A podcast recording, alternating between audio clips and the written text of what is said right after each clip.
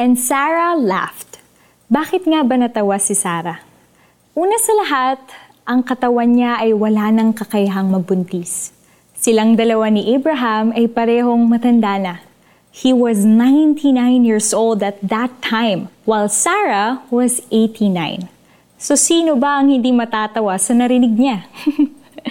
Marahil may mga ganito tayong senaryo sa buhay na at first, hindi natin maiintindihan ang reasoning behind sa plano ng Diyos. Isipin mo na lang si Noah. He was tasked to build an ark. He made the ark for 120 years. At malamang, pinagtawanan din siya ng maraming tao. Paano naman nung panahon na yun? Never bumaha. But Noah, still Noah listened and obeyed God. Meron pa akong other example for you. Si Prophet Ezekiel. Isa sa pinagawa sa kanya ng Panginoon ay ang pag-bake ng tinapay gamit ang dumi ng tao bilang panggatong. Ipinagawa pa sa kanya ito sa harapan ng madaming tao. That is stated in Ezekiel chapter 4 verse 12. Ito naman ay isang mensahe kung ano ang gagawin sa kanila ng Diyos. Ikaw ba ay may ganitong moment sa buhay? Ako meron. Nagtiwala ka ba sa Panginoon o nagduda ka? If God tells you something na parang medyo kakaiba, it would be best to pray for it. Gaya ng sabi sa 1 Thessalonians 5 verse 21. Prove all things. Hold fast that which is good. If you don't pray about it, hindi mo malalaman. You know, obedience lead us to faith.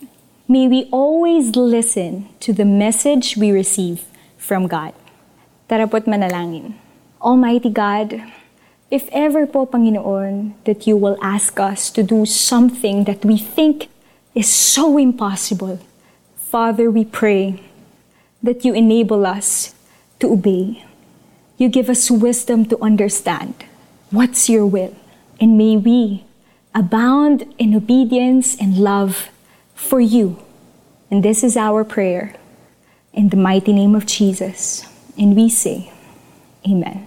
Alam mo, even if you don't completely understand what the Lord wants you to do, magtiwala ka pa rin. Pray and put your faith in God sa mga bagay na pinapagawa niya sa iyo at sa akin. Then you will see how the hand of God will move sa gitna ng mga bagay na imposible. Lihim na natawa si Sarah at nagwika sa sarili, Ngayong ako'y matanda na pati ang aking asawa, masisiyahan pa kaya ako sa pakikipagtalik? Genesis chapter 18 verse 12. This is Sheena Lee, a singer-songwriter, and I hope that you are blessed and I encourage you to keep on obeying the word of the Lord in your life because He is the way, the truth, and the life.